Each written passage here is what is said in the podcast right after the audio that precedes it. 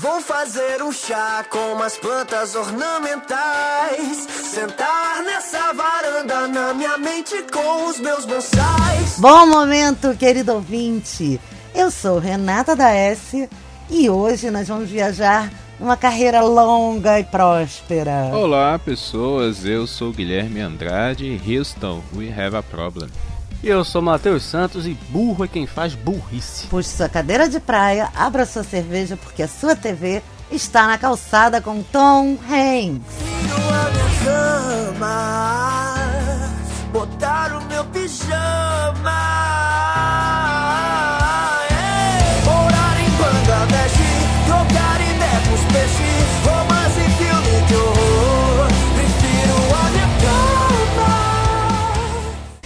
Estamos hoje reunidos nessa linda mesa para falar de um cara lindo que é, há pouco tempo atrás ganhou um prêmio merecidíssimo por é, uma homenagem, né? Merecidíssima por toda a obra dele no cinema. O tio Tom. Para vocês saberem, a gente está gravando no meio da quarentena, uma semana depois dele ter anunciado que estava com coronavírus. E aí, cara, a perna tremeu porque a gravação estava agendada. Eu falei, meu Deus, deixa meu Tom Hanks em paz. Aí, bom, hoje a gente sabe que ele está bem, que ele teve sintomas leves, a doença não evoluiu muito. Esperamos que fique bem ele e a senhora Hanks, dona Rita Wilson.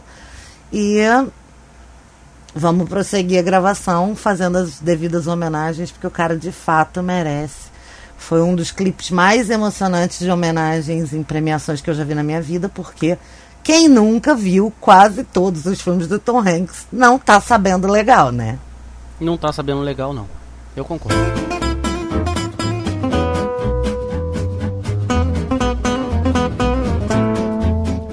Ele já estava gripado desde o início do ano, então parece que a imunidade dele não vinha bem. E ele estava na Austrália, ficou de quarentena lá. Acho que ainda está, não sei. Mas vamos falar dos filmes que nós decidimos hoje. Hoje o esquema é um pouco diferente, porque nós vamos cada um dar a sinopse dos filmes que escolheu. E os mais premiados ficam para o final. Então você fica sentadinho aí, fica até o final, que a gente vai falar das premiações dele no finalzinho do episódio. Mas não pula, porque vale muito a pena você ouvir cada coisa que a gente vai falar aqui. Certo? Deixa eu começar então com um filme que eu não sei se é o preferido. Talvez nem seja um dos preferidos assim dele, né? Do que o pessoal que gosta dele nem deve ser um, um filme que se lembra muito, mas para mim é muito especial esse filme, que é o Apollo 13. Posso dar a sinopse? Uh, this is Houston. Uh, say again, please. Houston, we have a problem. We have a main bus B undervolt. We've got a lot of thruster What's activity here, with Houston. now? It just went offline. Oh, there's another master alarm, Houston. I'm checking the quad. Christ, that was no repress valve. Maybe it's in quad We've C. got a computer I'm restart. gonna reconfigure the RCS. We've got a When these pins things light. fire, doesn't make any We got multiple caution and warning, Houston. We've got to reset and restart. All right, I'm going to SDS. Apollo 13 é um filme estadunidense de 1995. Foi dirigido por Ron Howard com o Tom Hanks no papel principal. Esse filme ele conta a história de, um, de, um, de uma missão, né, da, da missão do Apollo 13, que foi logo depois da, da missão da Apollo 11 que pousou na Lua, né, o famoso famoso pouso na Lua foi com a Apollo 11.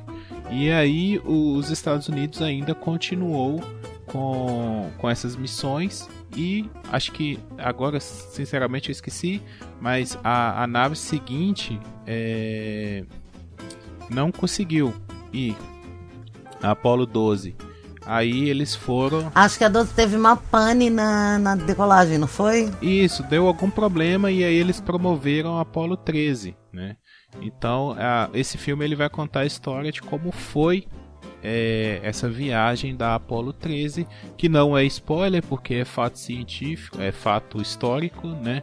A Apollo 13 ela não consegue pousar na Lua. Ela faz a viagem, faz a órbita da Lua, mas eles têm um problema e não conseguem pousar. E, a, e o filme ele vai contar essa história do piloto né, que tem o sonho como todo astronauta tem, toda pessoa que, que, que trabalha numa profissão tem que é chegar ao seu ápice, né? E o ápice naquela época, naquela época para um astronauta seria pisar, pisar na Lua. Então ele chega perto, né? Ah, esse filme eu acho ele tão bacana por causa disso, porque é, ele te pega nos detalhes, assim, na contemplação, sabe? Ele entra bem dentro da, da mente do, do personagem e você vê a angústia, né? Do, principalmente do personagem do Tom Hanks, que ele chega, quase pode tocar, tem horas, né? Que parece que ele vai esticar a mão para tocar na lua e mas não consegue. Mas assim, eu adoro esse filme porque eu descobri ele na quinta série. Foi na quinta série que foi quando deu aquele acidente com a Columbia. Não sei se vocês lembram desse acidente lá em 2003, eu acho. 2003, teve um acidente com a Columbia, que é um ônibus espacial americano que na, no retorno ele explode. Na hora que ele entra na atmosfera, ele explode e aí repercutiu muito e tal. E a professora de ciência na época indicou a gente para ver esse filme, né? É, ah, assiste Apolo 13 e tal, porque vocês vão ter uma noção mais ou menos do que, que acontece lá no espaço. E esse filme me marcou muito nessa época. Ah, que fofo! É, não, e é um filme bem antigo, você tinha quatro aninhos, né, quando ele foi lançado. E para mim também é um filme especial porque ele é daquela, daquele tempo que eu já contei aqui, que eu e meu irmão trabalhava na locadora e a gente copiava os filmes. Vocês lembram dessa história?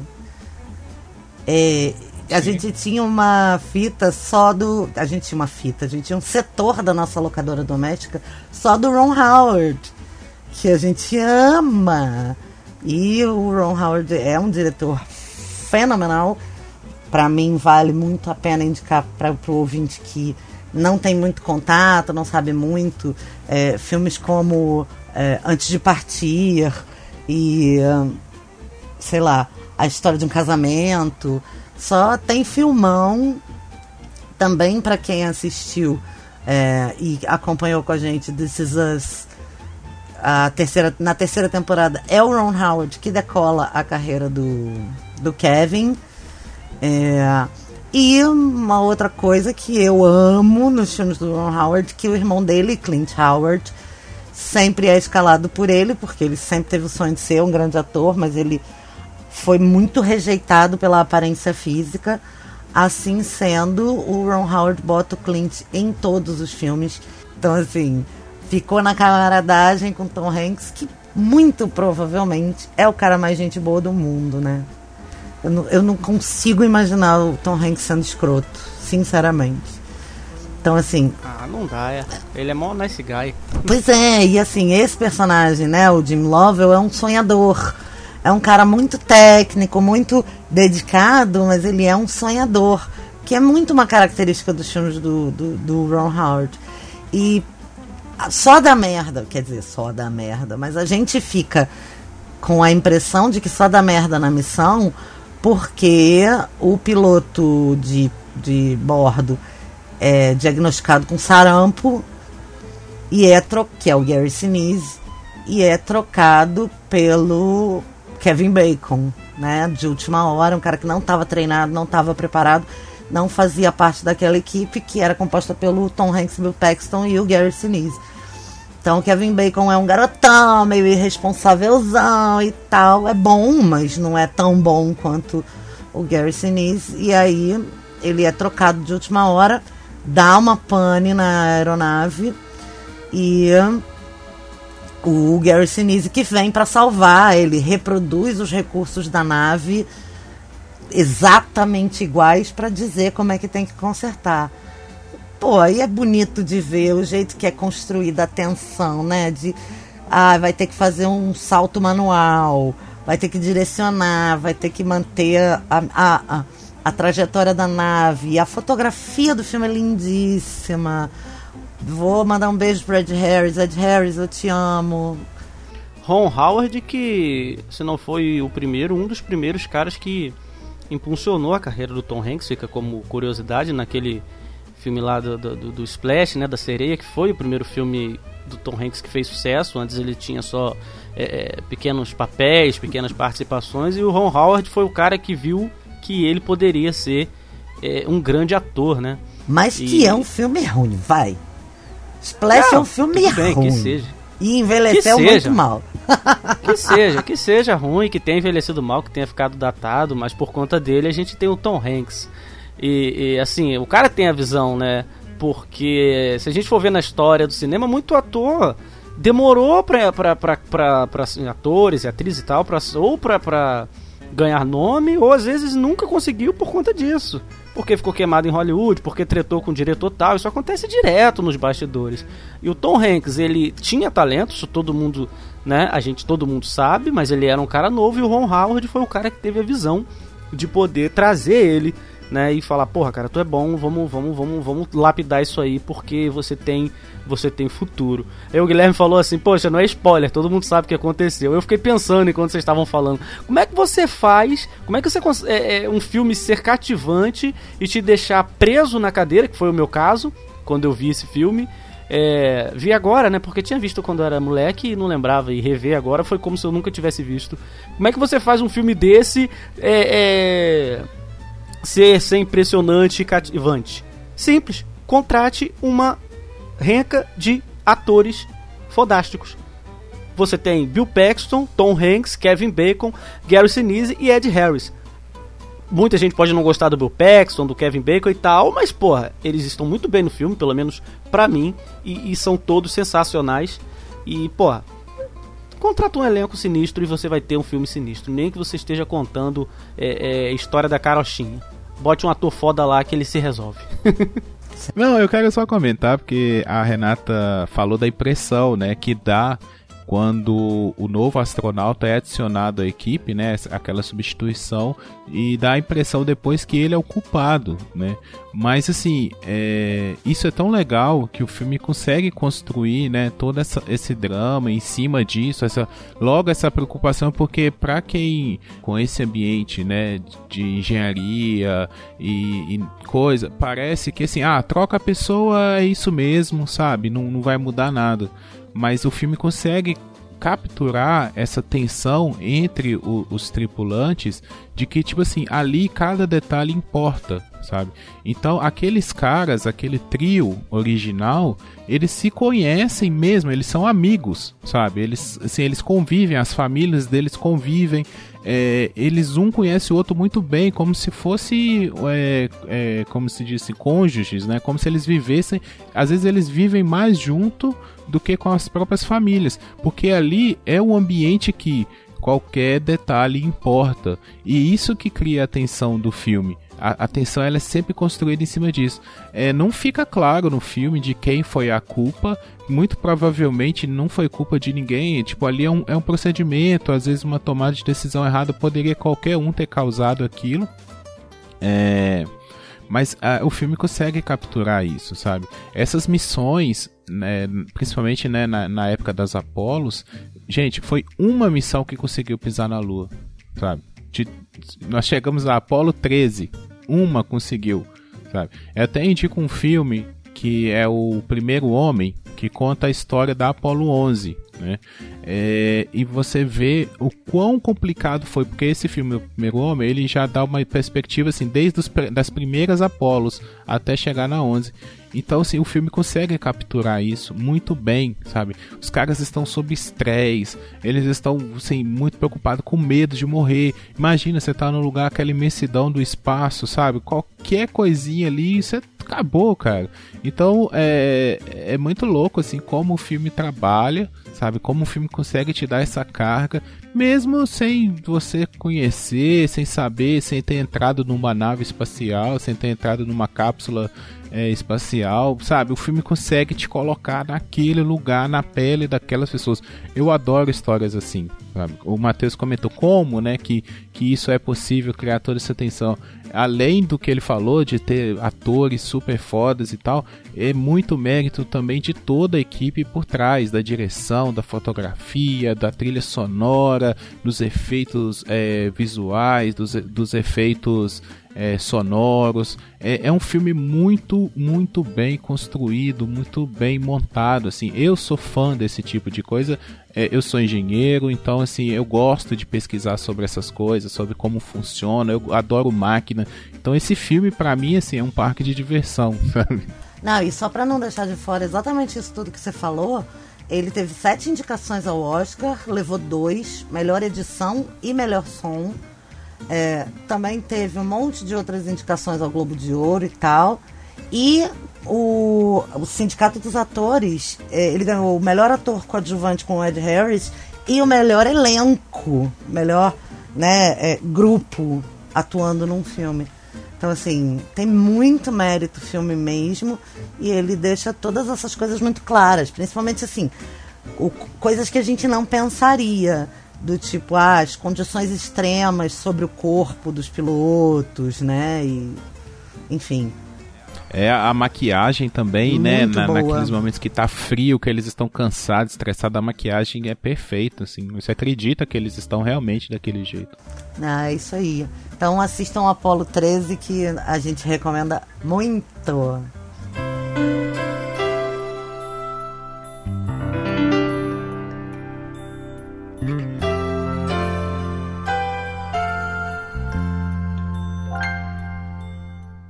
Quero Ser Grande, 1988, eu nem sonhava em nascer, mas só que esse filme, ele, ele, ele, né, viveu, ele viveu nos, nos anos 90, foi quando eu cresci. Que conta o quê? A história de um garoto de 12 anos que ele quer ser grande, né? Que é o, o, o nome do filme aqui do Brasil, Quero Ser Grande, que é muito melhor do que, do que Big, tá? Quero Ser Grande é, é bom demais. É, e aí ele ele por meio de, um, de, um, de uma máquina de, de, um- de, de desejos do parque, ele fica adulto. Da noite pro dia ele acorda com um homem de 30 anos, e esse homem de 30 anos é o nosso querido Tom Hanks, novíssimo. Cara, esse filme ele é sensacional. Como ele tá Tom bem Hanks- chofenzinho, chufenil. é. Como o Tom Hanks tá legal nesse filme? Porque ele era, né, jovem, sim, mas ele não tá um adulto, assim, é, é, é, o, o, Ron Howard, ele tinha dito, uma das coisas que eu li que, assim, ele é, você é muito versátil, né, eu quero, ele consegue transparecer, é aquela coisa da verossemelhança, né, você vê o personagem e acreditar, né, naquele personagem, no, no, no, no papel que ele tá interpretando ali, esquecer do ator, né? E entrar, imergir no, no personagem. O Tom Hanks nesse filme, a gente, ah, você vai falar um filme de comédia. Cara, é um filme de comédia, bobíssimo, pra criança. Mas não é só pra criança. Se você for ver com a, com a mente de hoje, você vê que não é um filme só pra criança. É um filme pra adultos, é um filme pra todo mundo, cara. Porque passa uma mensagem, fala de, de, de, de, de como é a vida adulta, precoce, né? E, e- e e, e vários, vários temas ali que o filme toca bem, bem de leve, bem de leve. Feminismo, você tem a, a personagem que faz o filme com ele que, que, pô, ninguém dá moral pra mulher e ela é, é, tipo assim, ela é extremamente puta da vida com aquilo, mas caraca, uma mulher nos anos 80 não tinha lá muita voz, né? E, mas é, você os vê anos os- 80 são o berço dos filmes feministas, né? É, eu, eu já tinha. Desculpa te interromper, Matheus. Pode falar. É, eu já tinha 11 anos quando o filme foi lançado, mas eu não sei quando chegou no Brasil, porque essa é a época, é aquela época que o filme chegava aqui um, dois anos depois. É, então, é um filme muito querido da minha infância, mas ele é, é- é- é, ali da mesma época de uma secretária de futuro, de outros filmes que também já começam a entrar num- numa tônica feminista. E a Elizabeth Perkins, que é essa personagem que você tá, essa atriz que faz a personagem que você está falando, ela é bem conhecida por ter feito bastante filme de mulher forte, sabe? Ela é bem interessante, a carreira dela é muito interessante e tal. Então, assim, legal. É, é bom falar dela aqui. Sim, sim, a personagem dela. Por isso que é legal, cara, você rever, assim, certos filmes. Quando- porque quando você é criança, Quero Ser Grande é o filme de um moleque que vira adulto da noite pro dia e vai curtir a vida. Né? Vai aproveitar e fazer, né? Aquela coisa do sessão da tarde, né? E ele vai aprontar altas confusões na sua sessão da tarde, né? Que a gente gostava tanto. Mas você vê hoje, com a visão, eu fiquei vendo o filme, falei, cara, porra, que filme maneiro, cara, olha só, né? Que filme inteligente, né? E você vai ver, como curiosidade, a Renata vai lembrar, ele é dirigido pela Penny Marshall, que dirigiu uma equipe muito especial que a gente já falou aqui. Né? É uma atriz que é, tem uma, uma diretora que tem uma sensibilidade para tocar nesses temas, mesmo quando faz comédia. Né?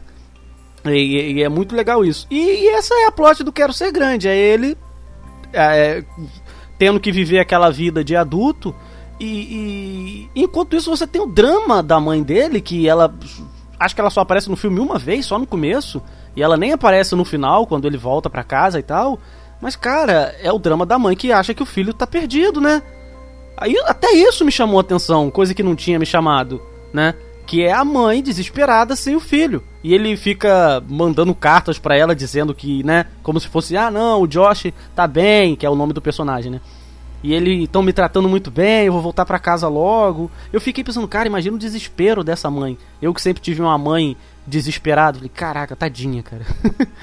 então, assim, foi muito legal rever esse filme pra poder ver com, com, com outra visão os temas que o filme toca, como a gente falou, né, de, de, de- feminismo, de uma mulher forte num, num- num mundo de homens e a mulher não é ouvida e ninguém dá moral pra ela, e por isso que ela se interessa tanto pelo Tom Hanks, que é ele se importa com ela e ele não vê ela só como uma mulher, e sim como uma pessoa, como uma amiga. É, é muito legal isso. E a coisa da, da verossemelhança que eu tava falando, do ator que sabe se performar muito bem, é que você não vê o Tom Hanks como uma- um cara, o personagem dele, infantil, e sim uma criança de verdade no corpo de um adulto.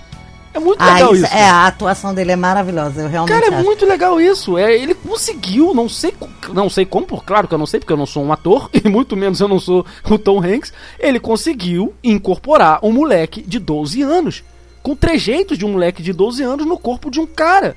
Velho, isso é muito bom, cara. Isso é muito bom. Que filme sensacional. Fala aí, Gui, eu sei que você quer falar. Ah, eu prefiro de repente 30. Eu ia fazer essa comparação. Eu ia falar que o filme envelhece mal porque depois vem um grande sucesso que é o de repente. Não 30, consigo né? comparar, não consigo É comparar. a Os dois são bons. coisa, Ah, cara. porra, é igualzinho! É igualzinho! Não, eu não tô falando que eu não consigo comparar no sentido de dizer qual é melhor, qual é pior, Ah, tá, sabe? Os dois são entendi. bons pra mim. Ah, sim, sim, sim. É, não, Entendeu? mas eu falo assim, em termos de público, o filme envelhece mal porque veio um outro exatamente igual, que fez tanto sucesso quanto, e que tá rodando aí até hoje, só que com uma menina protagonista, uma atuação tão boa quanto, né? Na minha opinião, a Jennifer Garner faz a mesma coisa que o Tom Hanks fez. Mas. E aí o, o Big perde a relevância, apesar de ter sido o, o filme que despertou essa história e que faz essa reflexão primeiro. O De Repente 30 fez mais sucesso aqui na nossa, no nosso condado do mundo. É, né? não, eu tô, mas eu tô brincando, lógico. É, só pra comentar uma coisa, que quando eu assisti esse filme, me bateu o estralo de que talvez John Hughes seja o maior diretor da Sessão da Tarde e o Tom Hanks o maior ator da Sessão da Tarde. Porque todos os filmes do, do Tom Hanks eu vi na Sessão da Tarde. todos esses. Não, todos os filmes dele são altamente passáveis na sessão da tarde. Não tem, não tem um filme que ele dificulte a vida do Eu programador acho, da Rede eu Globo. acho que desses que a gente vai falar aqui, tem eu acho que só dois que eu não vi na sessão da tarde. Foi a Espera de um Milagre e o Philadelphia. Mas não sei se é, se é spoiler, se for, troca, tira aí o diretor, mas eu acho que só esses dois que eu não vi na, na sessão da tarde. Não, e ele é muito sessão da tarde porque Não, claro que o não. começo da carreira dele foi só comédia. Né? Era, ele fez um monte de, de comédiazinhas bobas e, e comédias Sim. legais. A- Então era sessão da tarde na certa. A gente já falou disso quando a gente estava comentando, eu não me lembro em qual episódio, mas sobre os operários do cinema, que Kevin Costner, é, outro- não me lembro de mais quem, a gente falou do Tom Hanks também, que são os caras que fizeram o que era necessário fazer para depois, mais tarde, já com a carreira consolidada, escolherem o que eles queriam fazer, né? Acho que foi no Indiana Jones. É possível. Ah, é que a gente fala, falta- fala da falta do talento do. Ah, é. Faz sentido, Matheus. Mas assim, complementando uma informação que o Matheus deu, que é a da Penny Marshall como diretora, ela, cara, como diretora, ela fez poucos filmes, mas são só filmes foda. Dois anos depois de Big, ela faz Tempo de Despertar, que quem não viu também não tá sabendo legal. É, é- é sensacional. Porra, é um dos é melhores filmes que eu já vi na minha vida. Robert De Niro e o Robbie Williams. É, depois vem o, uma equipe muito especial. Depois tem um Renaissance Man, que eu não me lembro que filme é esse. Depois tem um filme da Whitney Houston, que é a mulher do pastor, né? Um anjo em minha vida. E depois os, os Garotos da Minha Vida, que também é sensacional, com a Drew Barrymore. E aí, cara, ela é sensacional. Vale a pena dar uma olhada nessa diretora também, que Big é o sucesso que é, com também várias indicações a Oscar. Será que algum filme de Tom Hanks não foi indicado a algum Oscar ou alguma premiação, pelo menos? Estou começando a me perguntar isso nesse momento. Ah, eu acho que tirando os primeiros ali, que eram filmes bem genéricos e bem fracos, acho que depois disso, muito difícil. Ele não ter ficado em alguma indicação, nem que seja alguma prêmio, prêmio multishow, Pelo sabe? menos prêmios esses assim. que a gente escolheu, né? Eu gosto dos caças estelares porque você pode ficar trocando as peças. Mas eu não gosto dos galácticos porque só tem um robô e não vem com outro veículo espacial. E Entendo. também não podemos colocar na água. Agora aquele outro.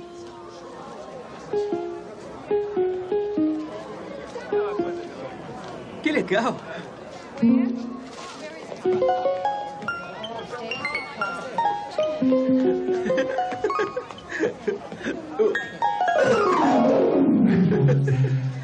Muito bom. Vamos indo, então. né?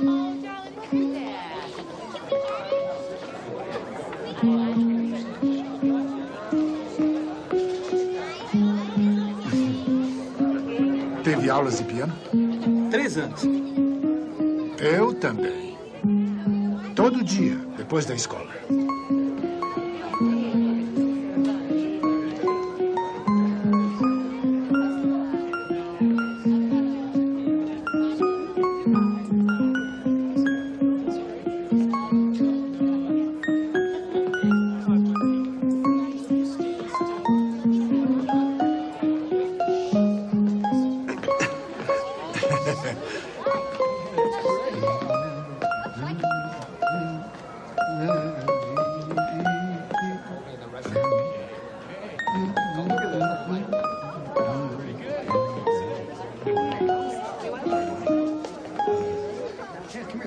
Agora o bife.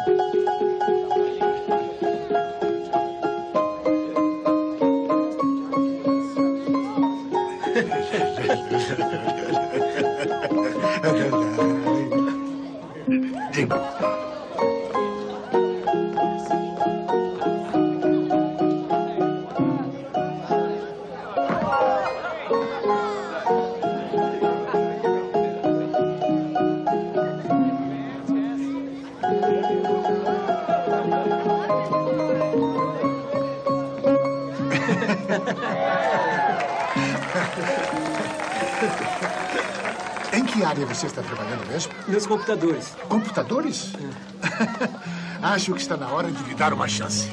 Então vamos passar de Big A Espera de um Milagre, que é a minha vez. A Espera de um Milagre é um filme de 99, 1999, e aqui diz que é dos gêneros drama policial e fantasia, dirigido e roteirizado por Frank Darabont, com base no livro homônimo de Stephen King, lançado em 1996. Ou seja, é um filme baseado num, num, num livro do Stephen King que conta ah, a história de um policial que tá ali na. na como chama isso, gente? Que eu tô pensando no filme em inglês. Corredor, Corredor da, da morte. Morte. Ele supervisiona esse corredor da morte. E é, ele começa. a- ele é bastante humano, ele se relaciona com os prisioneiros de um jeito mais tranquilo e tal. E aí ele começa a observar as peculiaridades de cada um daqueles prisioneiros até que ele recebe um prisioneiro muito especial chamado John Coffey, que jura que não cometeu os crimes que lhe são atribuídos num Tennessee muito, muito racista. Um homem negro com uma aparência muito forte é acusado de ter matado uma duas meninas, né? São duas meninas? Duas menininhas, exato. E esse rapaz é preso, é condenado à morte, vem parar na cadeia que o nosso querido Paul Edgecombe, que é o nome do, do personagem, é o supervisor ali do corredor da morte. Daí pra frente tudo é spoiler, mas é, eu queria dizer aqui que é mais uma vez um filme de puta elenco, de amigos, de pessoas É. que se conhecem. Aqui está de novo nosso amigo Gary Sinise, que trabalhou com ele no Apollo 13. O Michael Clark, Clark Dun- Duncan, que faz o John Coffey, que já não está mais entre nós, é, faz um- uma atuação brilhante. E o segredo dele, como a gente vai vendo, é que ele tem um dom divino de cura. E quando as pessoas, ou até um ratinho, estão próximos da morte, ele vem, traz uma cura milagrosa, soprando vida e doando a sua própria essência, né? Digamos assim. Então, assim, muito provavelmente é, é, a interpretação racista para cima dele foi o que o levou à condenação, porque ele estava, na verdade, cuidando das meninas e não É. matando elas. Deixa eu só falar rapidinho, porque não dá pra deixar de falar de Frank Darabont e Stephen King, que a Renata citou. Já devo ter dito aqui antes, eu sou fã, eu sou a beat do Stephen King, eu amo esse cara, eu tenho uma penca de livros dele e, e, é, o, o A Espera de um Milagre é um filme que eu tinha assistido já há um tempo atrás.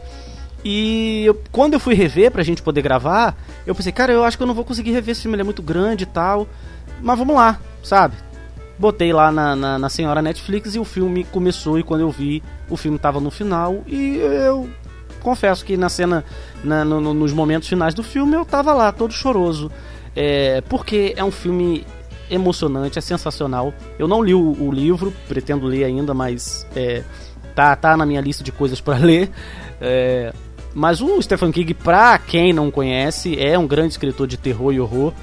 E eu ainda vou bater na tecla aqui até a gente conseguir ter um episódio dele. É, escreveu muita coisa que foi adaptada para o cinema e não e já e trabalhou também com Frank Darabont no Sonho de Liberdade, que também é um dos melhores filmes e esse não sou só eu quem digo não, é dito por críticos e por todo mundo os melhores filmes da história, né? Um Sonho de Liberdade também fez o Nevoeiro e para quem conhece aí The Walking Dead, o Frank Darabont é o cara que adaptou, né, o, o- os quadrinhos pra, pra série. Não o que The Walking Dead é agora, mas sim o que era quando, quando iniciou lá em 2009 ou 10, uma série de muito sucesso. O Frank Darabont ele é o responsável por ter adaptado a série pro live action, tanto que até hoje, embora ele já tenha saído da produção há anos, o nome dele tá lá nos créditos iniciais. Então ele é um cara muito bom de adaptação. O negócio dele é adaptar. Se um dia eu escrever um livro, eu vou de bicicleta até a casa dele pedir para ele poder adaptar para mim. O cara sabe adaptar uma história muito bem, já provou isso várias vezes. É um grande diretor. Não tem lá, não tem muitos, muitos, muitos, muitos, muitos trabalhos, mas o que ele fez é muito legal. E o Stephen King, é, se eu fosse ficar falando dele aqui, ia gastar o cast todo, mas eu não podia deixar passar. E quanto ao filme, é tudo isso que a Renata falou, assinado embaixo, carimbado, timbrado e maravilhoso. É, esse filme é um, um, um dramão, um dramão pesado mesmo, né? É bem. E assim, é bem cativante o filme. Você a todo momento tá preso, apreensivo e tal. É só comentar umas coisas aqui que a Mariana pediu eu falar que esse é o filme preferido dela. Ela a única coisa que ela me pediu, ah, você vai gravar, então fala que esse filme é o filme da minha vida, é o filme que eu mais gosto de todos. Beijo, Mari. Fui eu Ótimo que escolhi, viu? Ótimo outra coisa, uma vez eu escutei uma história de que uma senhora encontrou o, St- o Stephen King, né, numa, convenção, sei lá, num- numa coisa assim, na livraria da vida, e falou: Ah, você é aquele, aquele escritor que só faz livro de terror, que não sei o que, não sei o que. Você devia parar com isso, você devia escrever um- um- uns livros bons, igual aquele A Espera de um Milagre, sabe? Aquilo que é livro bom. Eu que tem não maravilha. escrito A Espera de Milagre também. É, não sei se isso é verdade, se isso é anedota, mas eu- chegou a mim essa história. Ah, tem que ser. Se não for, tem que ser. Agora é, agora é. Vou sair contando pra todo mundo. Mas fez todo mundo rir, tá maravilhoso. Ah, o final dessa história é que talvez o dom de cura do John Coffey te trouxesse alguma algum gole de imortalidade ou um dom de prolongamento da vida. E aí ele termina como todos os, os Stephen King, sem você, você sem respostas, né? É. Então, eu acho Tem uma curiosidade isso, legal, só mais lindo. umazinha. Isso é da minha cabeça. Ah, peraí, deixa eu dar um. Vai, vai que depois eu quero dar um beijo. Como eu mandei um beijo pro Ed Harris no outro, eu quero mandar um beijo pro Sam Rockwell nesse aqui, que ele é, muito bom. Poxa, esse elenco é muito bom, né, cara? Esse elenco é maravilhoso. É, que eu tava vendo, certeza. eu, eu assisti recentemente, isso é coisa da minha cabeça, o. O, o, o- a sequência do Iluminado agora, que é até com Doutor Sono. o Doutor Sono, e eu achei muito bom, né? O filme é muito bom, na minha, na, na minha visão, eu achei maravilhoso. E é, o Iluminado, ele conta a história de pessoas iluminadas, né? Pessoas que têm é, algum tipo de habilidade especial. E o John Coffey, ele é nada mais, nada menos do que um iluminado também.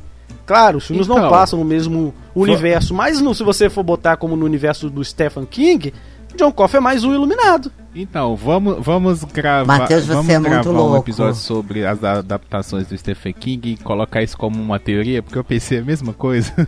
Olha aí, ó, tá vendo? High five! Vocês High são five virtual, eu e. Gui. Caraca! Vamos jogar na agenda. Joga lá na parte na pauta de sugestões. tá certo. Bom, é, esse filme é um filme, mais um filme indicado a milhares de prêmios. Tem uma, duas, três, quatro, quatro categorias no, do Oscar, mais duas no Globo de Ouro. E aí fica aqui um prêmio que eu acho que ele merece, que ele é vencedor do prêmio de Direitos Humanos da Sociedade Política de, de Filmes dos Estados Unidos.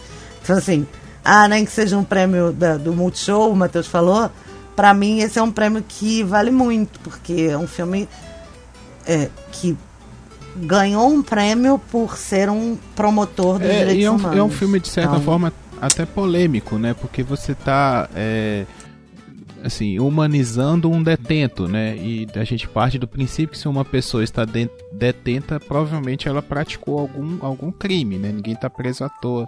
Então esses filmes são muito polêmicos, né? E esse filme consegue tratar tudo de forma bem bem assim, de passar a ideia sem fazer julgamento, né? Abre bastante, assim. O filme não, não se propõe, eu, pelo menos eu vi isso.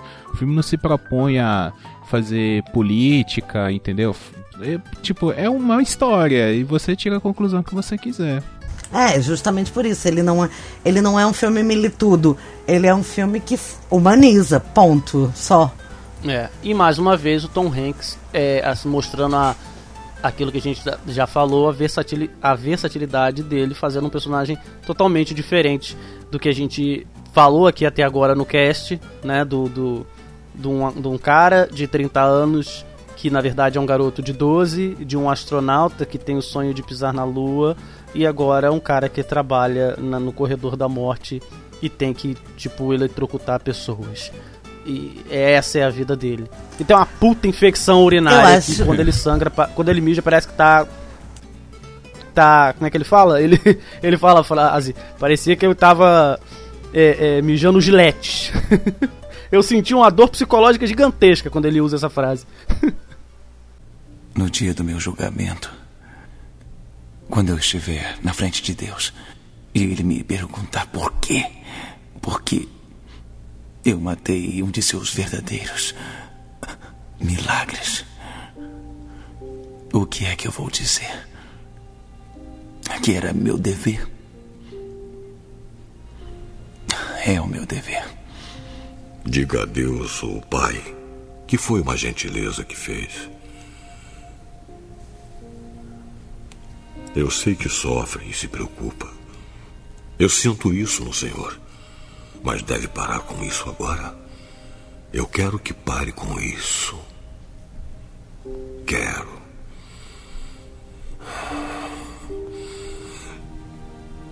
Eu estou cansado, chefe.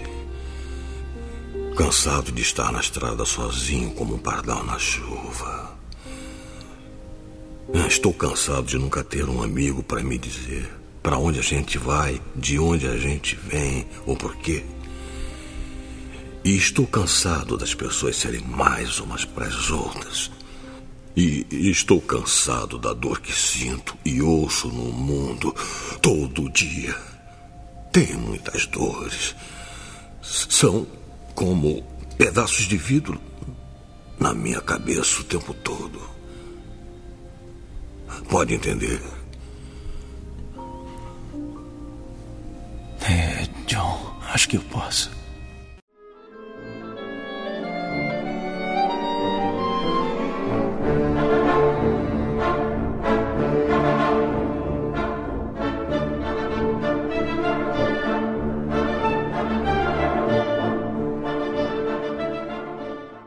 Então vamos lá, Terminal. Esse talvez seja o filme que eu mais vi do Tom Hanks.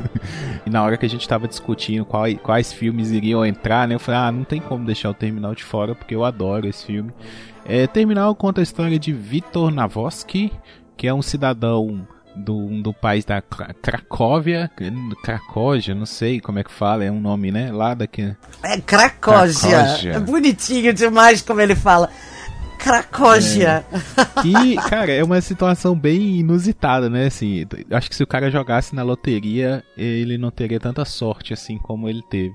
Porque ele sai do país dele durante o voo, é, estoura uma guerra civil, a oposição toma o poder e o país dele deixa de existir aos olhos dos Estados Unidos. Todos os documentos dele de, é, perdem a validade. Ele chega no aeroporto em Nova York e não pode sair do terminal né, porque os documentos deles não são não é válido em solo americano. É, tecnicamente, um aeroporto, né, um terminal de um aeroporto é um espaço internacional. Então, você não precisa ter visto dos Estados Unidos para transitar dentro de um é, aeroporto nos Estados Unidos. Se seu voo faz escala ali, você né, troca de avião e segue viagem. Tecnicamente, você não pisou em solo americano. E aí conta a história desse cara que fica preso no, no aeroporto e assim, é, o pessoal do aeroporto acha que ele vai fugir, que ele vai né, simplesmente ir, ir para os Estados Unidos seguir a vida dele e aí isso vira problema de outras pessoas, mas não, ele por algum motivo ele fica lá, ele quer ir da forma correta, né? Então ele espera, o, o chefe do aeroporto manda ele esperar, né? Fala assim, ah, espera aí que amanhã tudo vai, vai estar resolvido, o tio Sam vai dar um jeito, e ele espera, e fica esperando, e esperando, e esperando. E uma coisa que eu acho legal desse filme, e depois que eu assisti, reassisti o Náufrago eu percebi, é que o tempo passa, você percebe que o tempo está passando, mas o filme não joga na sua cara que o tempo está passando. Eu acho isso tão legal da parte do roteiro, sabe? Quando um roteiro consegue fazer isso, ele te leva na história, mas não precisa ficar te jogando, sei lá, é, filma calendário, né? Até esse é um papel da direção também. Ah, mas mostra calendário, mostra, sabe? Fica enfatizando que os dias estão passando, sabe? Os meses estão passando. Esse filme, ao que dá para entender, ele é durante meses, sabe? Ele fica meses ali no, no aeroporto e a história, né, vai, e aí tem várias piadas. Esse filme é um drama, mas é um drama mais pra comédia, né? Um drama bem leve, assim. É, e, e, e, a história por trás, né, que ele vai cumprir uma promessa para o pai dele, é bem emocionante. Então, é, o filme todo é construído é, magicamente, assim, é, é, um filme delicioso de assistir. Mais um Sessão da Tarde, né? Mais um Temperatura Máxima, aquele filme de assistir domingo à tarde, depois do almoço de família. É, não, eu acho o filme delicioso também. É meu primeiro erro, porque esse não tem nenhuma indicação a nada. Inclusive, ele não é muito popular com a crítica, mas preciso dizer que ele, a atuação dele, como esse tal Vitor Navorsky, né? Esse personagem é uma delícia, porque é um personagem que você consegue se identificar com ele, seja você quem for, o cara tá tentando só fazer a coisa certa, né? E é, é muito bom. Ele falando esses idiomas um, um, idioma misto de russo com sabe Deus o que. É muito interessante porque nem pestaneja. De, de, não dá para saber se ele está falando certo ou se está falando errado. Né? E o antagonista dele nesse filme é meu amor da minha vida. Eu tenho paixão pelo Stanley Tucci. Eu, o, o Stanley Tucci é o meu Tom Hanks. eu sou louca por ele. Tudo que ele faz eu fico doida, apaixonada. Nunca vi um filme do Stanley Tucci que eu não ame e que ele não acrescente muito ao filme. Então, assim, é, já, já me ganha. de- Estou vendo o Diabo Veste Prada futuramente aqui. Não, não precisa. Nem tenho tanto chamego assim com esse filme. Um Olhar no Paraíso, por exemplo. Um Olhar no Paraíso, por exemplo. Puta que pariu. Porque eu gritava no Oscar que ele não ganhou. Foi tipo, caraca. Mas muita, muita, muita paixão por ele. E, mas podemos. Ou então, quem sabe, daqui a pouco, um especial Stanley Tucci. Por que não? Opa. Acho ele muito hora. foda, acho ele bom demais, entendeu? E a filmografia dele é sensacional. Ele faz muita coisa pra TV, muita coisa pra cinema. É um cara versátil demais. Mas enfim, eu acho que ele acrescenta. Eles dois estão à altura um do outro no filme, sabe?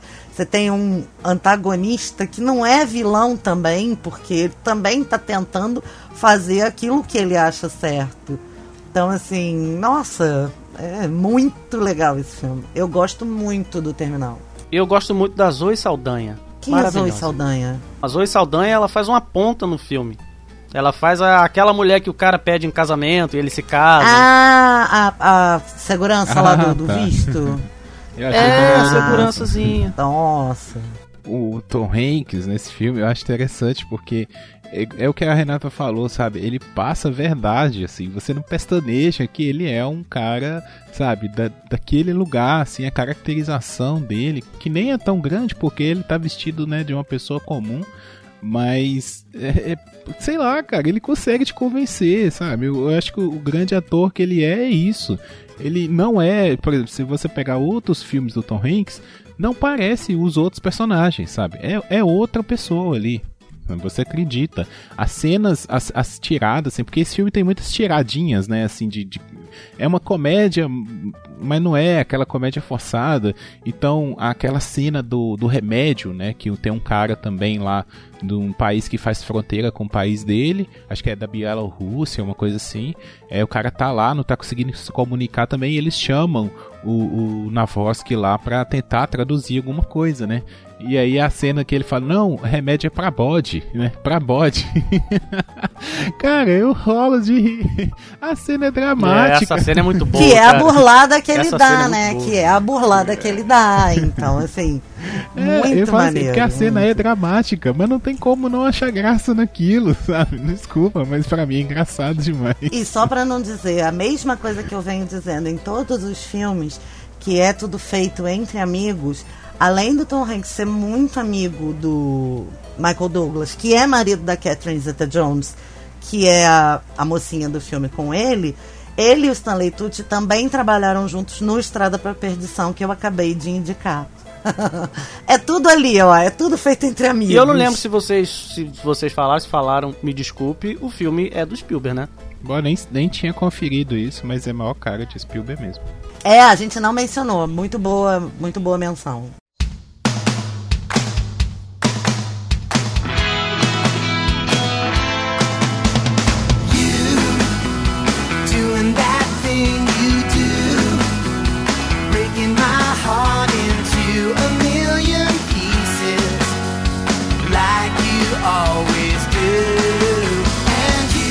Ah, The Wonders, O Sonho Não Acabou, That Thing You Do, o nome original, 1996. Cara, o nome desse filme deveria se chamar Sessão da Tarde The Wonders, porque esse filme era muito Sessão da Tarde, cara.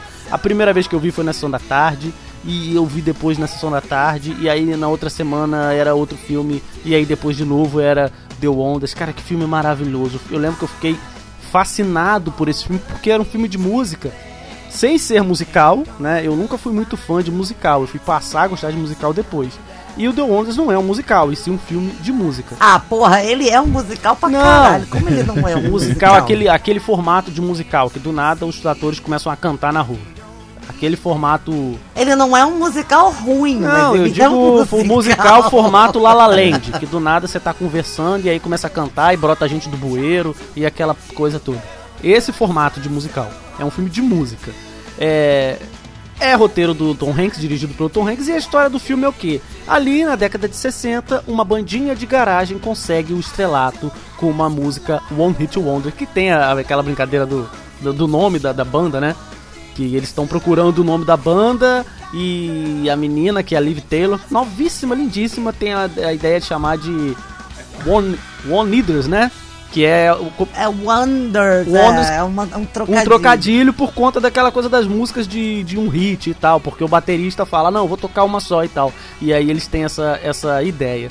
E a história é essa, essa bandinha começa a crescer ali no, no- no- na cidadezinha deles, que eu não vou lembrar o nome, até chegar no Pittsburgh. Pittsburgh, exato. Até chegar no Tom Hanks, que é o, o, o, o, o produtor da banda deles. E é legal, assim, o filme, porque você pensa, cara, uma banda de sucesso e tal, mas muita gente não dá ideia. Porque nos anos 60, ali na época que passa o filme, ser de uma banda, pra muita gente era ser considerado vagabundo. Você não querer trabalhar, fazer faculdade, querer sair por aí tocando guitarra, é vagabundo né? Os, os- os conservadores, principalmente o, o, o, o pai do, do baterista, né? Que tem aquela loja de discos. Ele, ele é disso, ah, tocar numa banda, sabe? Vai lá, vai viver a sua vida aí, ficar tocando suas, suas, suas baterias aí, suas baquetas. Então o pessoal tinha essa, essa visão. E o filme, ele é uma clara referência, assim, ao sucesso que os Beatles fizeram, né? Enquanto os Beatles, os, os meninos de Liverpool estavam lá na Inglaterra, né? O The Wonders é como se fosse o que o sucesso dos Beatles, só que nos Estados Unidos, né? E é uma banda que faz sucesso e depois se acaba. Gente, poxa, spoiler de um filme de, pô, fala sério. Quem não Não, aqui não tem problema com spoiler. aqui, Pelo amor de Deus, senão a gente não pode comentar. É, nada. vai também ver quem que não viu isso The não vai- Wonders também tá vai com problema atrapalhar nada sério, o por filme. favor. Vá assistir, tá? Pausa esse Pausa, pausa esse cast, vai ver o filme, vai se divertir e depois volta Não pausa esse cast, não. Ouve esse cast até o final, depois você vai. Obedece a titia, não obedece o Matheus, não. Pausa o Obedece a titia. Ela é mais velha, ela sabe do que ela tá falando. não. É, The Wonders é um filme que eu sou completamente apaixonada. A gente tava, eu tava brincando, acho que foi com o Guilherme, que na noite que eu fiquei assistindo, ele falou: Ah, eu tava assistindo The Wonders. A gente assistiu mais ou menos ao mesmo tempo. E eh, eu falei: Ah, foi mó cantoria aqui em casa. Porque a minha sogra tá de quarentena aqui em casa, eu, eu- ela já tava aqui. E, ah, e eu cantando baixinho, né? Pra não atrapalhar a coitada da sogra. No meio da madrugada, dançando na TV. É uma delícia esse filme. E eh, as coisas que eu tenho pra falar, além do filme ser ótimo, ser tudo isso que o, que o Matheus falou, é, eu tenho um carinho especial porque o Tom Hanks queria muito fazer esse filme. As pessoas não queriam produzir. Ele botou o dinheiro dele e criou a produtora Playton, que hoje é uma corporação de mídia, que inclusive tem filial no Brasil. Ele hoje tem a própria produ- produtora que se chama Playton, que é o nome da gravadora do filme. Além disso, é a primeira vez que ele dirige um filme. Além disso, é a primeira vez que ele atua com o filho dele, o Colin Hanks. Então, o filho dele faz uma ponta, uma figuração nesse filme, mas eles atuam juntos. É, e além disso, ele é compositor de grande parte das canções. Isso que eu Ele fiquei abismado, porque eu não sabia, cara. E, cara, que É maneiro, muito velho. legal. é muito legal, porque assim, é o neném dele. Esse filme é ele no seu estado mais livre, sabe? Fazendo tudo o que ele queria. Ele deu uma de Charlie Chaplin, né, dele. cara? Ele atuou, ele Exato. compôs, ele fez a trilha sonora, ele fez a coreografia, ele fez o cast de ator. Caraca, velho, que maneiro. E ele pagou pelo filme, né? Porra. Ele pagou pelo filme. Então, assim, é muito interessante porque depois a Playton, hoje, é uma grande corporação de mídia mesmo. E é, o filme é um sucesso. O filme foi um sucesso, ele é considerado um sucesso hoje, até hoje. E tem muito, muito boa é, é, é, recepção pela crítica. Então, assim, ele é sucesso de público e de crítica, sabe? Muito, eu acho muito maneiro, além de ter concorrido a melhor canção, That Thing You Do. E é uma música maravilhosa. melhor Think You Do é muito bom, cara. Eu escutei muito essa Porra, muito música, bom. cara. Nossa, Muito. Deus.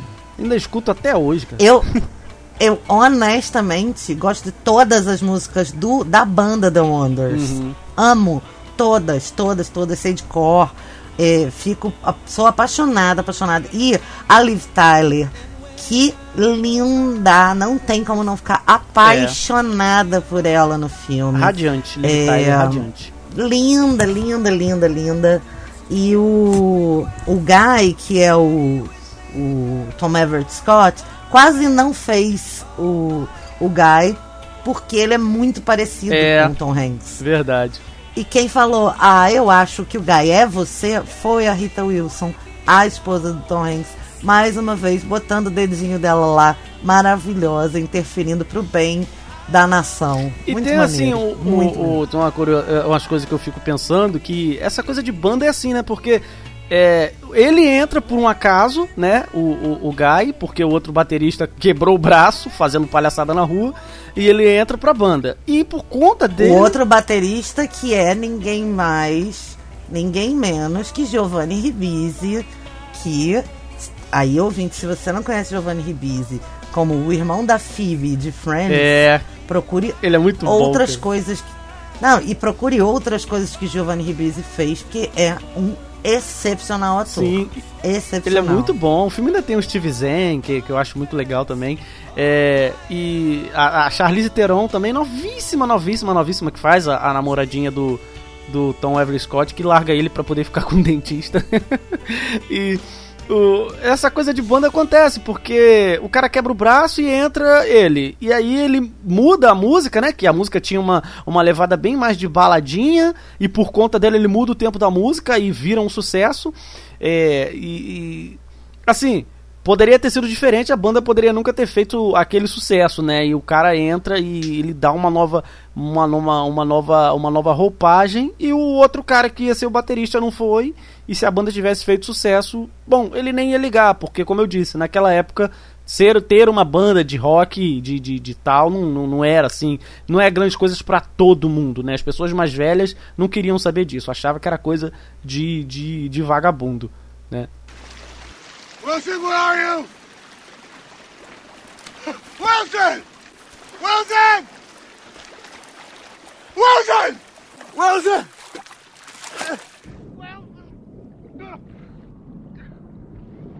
Wilson!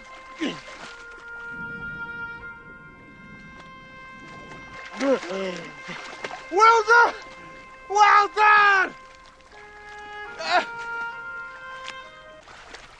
Wilson! Wilson! I'm sorry! I'm sorry, Wilson! Wilson, I'm sorry! I'm sorry! Wilson! I can't! Wilson! Wilson! O Náufrago. Cara, o que dizer do Náufrago? O Náufrago veio é, 2000 para ser, com todas as apostas, para ser o terceiro Oscar do Tom Hanks. É, ele, inclusive, foi indicado ao Oscar, foi indicado ao Globo de Ouro. É um filme que eu nem sei, eu não acho que seja para todos os gostos, mas que ele conta com. Ele é- conta a história de um, um engenheiro de sistemas, um cara de automação, que a gente não conhece nenhum, sabe? Mas assim, um cara de controle de qualidade da FedEx, ele é gerente né, do- da, da produtividade lá. E ele é obcecado pelo trabalho dele, ele curte, ele vai, acompanha, ele faz encomendas para si mesmo e tal. É um filme do Robert Zemeckis, é, com a produção do Tom Hanks também. E ele pega um avião numa missão na noite de Natal e esse avião cai. Ele consegue chegar numa ilha deserta Isso e mesmo, lá ele quatro anos. fica por Quatro anos. quatro anos. Isso aí- Será? Quatro anos. Eu tenho a impressão de. É, Quatro eu anos. tenho a impressão de que são quatro anos, então. E aí lá ele vai mostrar pra gente, que eu acho que é esse o objetivo do filme, o quão dependente a gente ficou das tecnologias e das, dos instrumentos e o quanto a gente ainda tem o mesmo equipamento fisiológico do homem das cavernas. Então a gente precisa reaprender, né, a viver sem essa dependência. Para um filme que tá com 20 anos, o cara já tá falando da nossa dependência de métodos e ferramentas 20 anos atrás. Imagina hoje o quão retardado a gente não é sem recurso, né? E depois ele faz amizade com uma bola de vôlei, preciso dizer isso. Ele mantém a ética dele não abrindo os pacotes que não fossem necessários e vai se utilizando daqueles pacotes para tentar sobreviver na ilha deserta. É... E aí, com o tempo, ele vai, vai tentando sempre sair de lá, até que um dia ele consegue é... romper o mar bravio e ser resgatado para voltar para casa. Quando ele chega, a vida dele não é mais a mesma, tudo mudou, etc. É, mas fala disso também, né? Do quanto quando você vai embora, o seu lugar é meio que reposto, porque você não tá mais ali. Acabou. Eu acho que é isso. Tem. Vamos acrescentar, meninos? É, ele fez as cenas normais, né? E depois a, a gravação parou para ele poder perder um montão de peso para ficar daquele jeito cadavérico que ele tá no filme. Né, isso aí é comum. Não, sensacional né, a, transformação a, transformação física. física. E eu acho que isso é porque é, é, é, por causa disso também era a aposta de ser o terceiro Oscar é, dele. Né? É, aquela coisa da performance física também que conta muito, né? E para não deixar passar, o filme é dirigido por nada mais nada menos do que o Robert Zemeckis, que a gente já falou aqui no De Volta para o Futuro, sensacional, e tem a trilha sonora do Alan Silvestre, que também é o parceirinho do Zemeckis, está sempre com ele. O Zemeckis manda muito bem, tirando quando ele manda mal. Mas ele é um grande diretor e, poxa, é... trabalhou muito bem ali com Tom Hanks. E, porra, é sensacional. O cara atuando sozinho com caranguejo e, e, uma bola com sangue seco. Puta que pariu, mas que inferno. Esse filme tem uma das, uma das cenas de maior dor. Sabe aquela dor que você sente na alma, que eu chamo de dor psicológica? Ai, ai, Você sabe ai, do que eu tô falando? Ai, ai. Que é a cena que ele vai tentar sair da ilha pela primeira vez e enfia a perna num troço, num, num, num ouriço, num, num, num coral, sei lá que diabo é aquilo.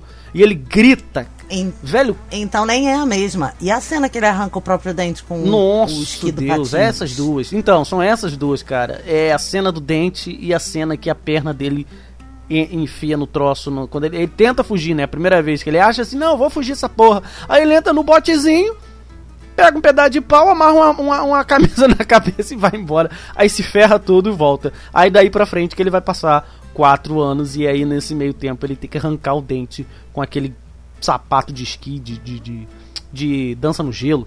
Velho, que, que, que inferno, cara, que inferno. Caraca. e ele depois fala assim: Ah, esse dente. Ele, é muito legal que ele fica: Esse dente não doía. Eu tinha que ir no dentista eu não vou. Não fui. Essa, essa porra desse dente fica doendo o tempo todo. É, pra mim, esse filme é um filme cara, até coitado, difícil cara, é de você comentar. Porque tem tanta coisa, né? Tem tantos elementos, você pode ver por tantas perspectivas que assim é difícil, cara, sabe? Cada um vai tirar uma coisa desse filme, o apego dele, né? Ele é uma pessoa apegada, é, ao mesmo tempo ele é uma pessoa acelerada, assim, bem é, tem que fazer tudo ao mesmo tempo e tudo cronometrado, bipado, é, aquele cara, né, do, do, do, do novo milênio mesmo, né, do, dos anos 2000 ali, que estava é, ligado em tecnologia e tudo mais, e ele leva isso com ele para a ilha, né? Então, assim, é um, é um filme muito difícil de, de, de, você. Ah, esse filme fala sobre isso, né? Que é até um, um erro que às vezes a gente comete de ah, vamos, vamos explicar o final do filme. No YouTube tá cheio de, de vídeos assim. Ah, o final explicado do filme tal. Pô, véio, que saco isso, cara. Filme não é para ser explicado, filme é para ser assistido e você tira o que você quiser, sabe? E eu adoro esse tipo de filme. Até tem uma coisa no final, né? Que você. Ele entrega um pacote, né? Eu acho que de todos os pacotes que ele consegue recuperar, acho que ele só fica com um. Isso. Né? É... Isso, ele guarda um pra quando ele voltar, ele com certeza entregar. É, e assim, o. Você não sabe o que que é, né? O que que, que que tá naquele pacote ali, mas ele escreve no bilhete, né? Esse pacote salvou a minha vida. É tipo, isso deu um propósito pra ele, né? Então é, é legal isso. Até isso você pode pensar que às vezes você tem que ter realmente uma crença lá no futuro para conseguir é, sobreviver um dia de cada vez, né? Mirar. Então esse filme é, é- é muito bonito, sabe? É um filme bonito. E o Tom Hanks nesse filme é, tá maravilhoso, né? Não tenho o que falar. A performance como ator, é você atuar sozinho, né? Ele atua, sei lá quantos por cento do filme sozinho, mais de 70, 80% do tempo ele tá sozinho. E, e cara, Não, não, não, não, não. Ele não tá sozinho, ele está com ah, favor. aí, aí é. Tá. não vou entrar no. Por favor, não esqueça, não esqueça de Wilson, que foi injustiçado de não receber a indicação de ator coadjuvante Isso, naquele isso, ano. Verdade. Tenho dito aqui. Verdade. É, Fica aqui a observação aqui. Aqui, aqui tem informação. E, e uma coisa que esse filme, ah, só falando do filme em si, né? Uma da impressão que o filme me deu é de medo, sabe? Medo da imensidão. Assim, eu sou aquela, eu sou uma pessoa que se eu ficar olhando muito tempo pro céu estrelado, eu começo a ficar pensando em um monte de coisa, e eu não posso fazer esse tipo de coisa. E aquelas cenas no mar, sabe? A baleia olhando pra ele, ou no começo quando a turbina do avião quase engole ele. Cara, me dava um pânico assim, sabe? Um medo de, nossa, como que é estar num lugar como esse, sabe? Como que seria se eu, eu, eu não teria coragem de fazer o que ele fez, que foi tentar escapar da ilha, sabe? encarar aquele marzão todo, né? um oceano pela frente. Eu sou cagão pra caralho, eu não teria. E o cara, é, o filme te traz isso, sabe? Às vezes que ele vai no penhasco lá, é aquele, aquele plano assim de que, porra, se cair daqui fudeu, sabe? Pra mim é muito legal como o filme trabalha. É, eu acho um filmaço, mas como eu disse antes, não é pra todo mundo, porque é um filme longo, é um filme lento, tem muito tempo no meio do filme que é só atuação física, não tem fala, não tem nada. E ele, tá, ele constrói essa angústia mesmo, né? Primeiro ele tá lá, tá largado, não serve pra nada, ele não serve pra nada, a ilha não serve pra nada. O, o, o homem pré-histórico, né? Que, que não tinha instrumentos, ele simplesmente existia e coletava o que lhe era possível. Depois ele começa com aquelas coisas que ele vai abrindo dos pacotes a desenvolver instrumentos. Então ele usa no estado bruto. Depois ele transforma essas coisas em novos instrumentos. Ele vai fazendo gambiarras com as coisas, que é como o homem aprendeu a construir, né? Então ele vai construir cabaninha para ele, ele vai aprender a fazer fogo. Tem uma, a cena do fogo, ela é muito emblemática, que é quando o homem domina o fogo, ele domina a vida, né? Até lá naquela série que eu sou viciada, o Survivor, é, é, é dito isso. O fogo representa a vida de vocês. O homem existe sobre a terra porque ele dominou o fogo. E aí depois ele vai aprendendo a dominar aquela terra. Então ele vai saindo do estado de coletor para o estado de produtor. Então assim, foi essa teoria que eu desenvolvi, que eu acho que vai acompanhando a evolução da humanidade até que ele esteja pronto o suficiente para construir uma tecnologia que seja eficaz para tirar ele dali, entendeu? Então, é isso. Ah, é bonitinha bom. a teoria, né? Não, eu, Eu- eu só lembrei. Não, é porque, co- como o Bruno comentou, é, eu assisti o filme é, hoje por essa ótica. E pra mim faz todo sentido isso que você tá falando. Of the many stunning performances last year, here are the five nominated for Best Performance in a Leading Role Morgan Freeman in The Shawshank Redemption, Tom Hanks in Forrest Gump, Nigel Hawthorne in The Madness of King George, Paul Newman in Nobody's Fool, John Travolta in Pulp Fiction, and the Oscar goes to Tom Hanks in Forrest Gump.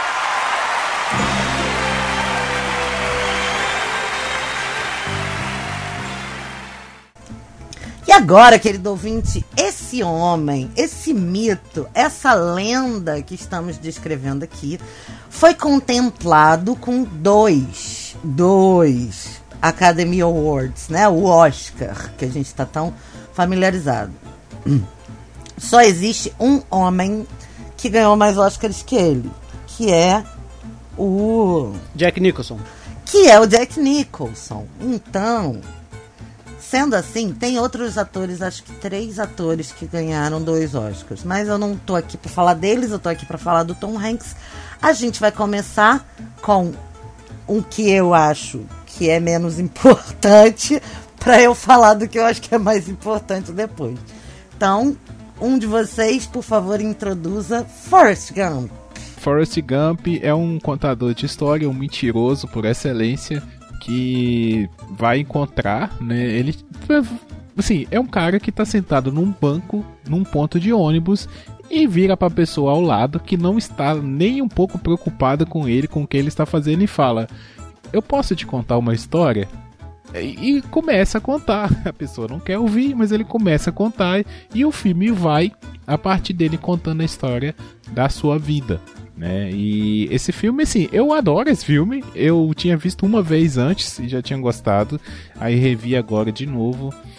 E assim, pra mim é muito. É, cara, é muito legal, cara. Porque é uma, uma, uma história de fantasia na vida real, sabe? Do cara que é, inspirou John Lennon, é, apertou a mão de não sei quantos presidentes dos Estados Unidos.